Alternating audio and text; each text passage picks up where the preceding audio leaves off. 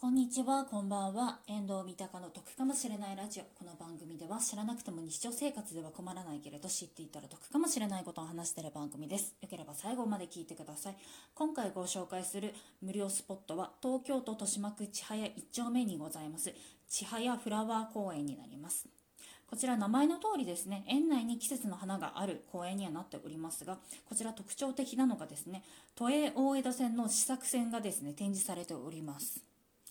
こちら公園のと端っこの方にですねボンって急にあの電車の方がありますのでこちら電車好きの大人子供両方とも楽しめると思いますのでぜひぜひ見に行ってみてください。こちらの番組では賃貸物件に関すること旅行に関すること家計管理に関することをですね普段3本柱にやっておりますのでよければ次回も聞いていただけると嬉しいです。聞いていただいてありがとうございました。バイバーイ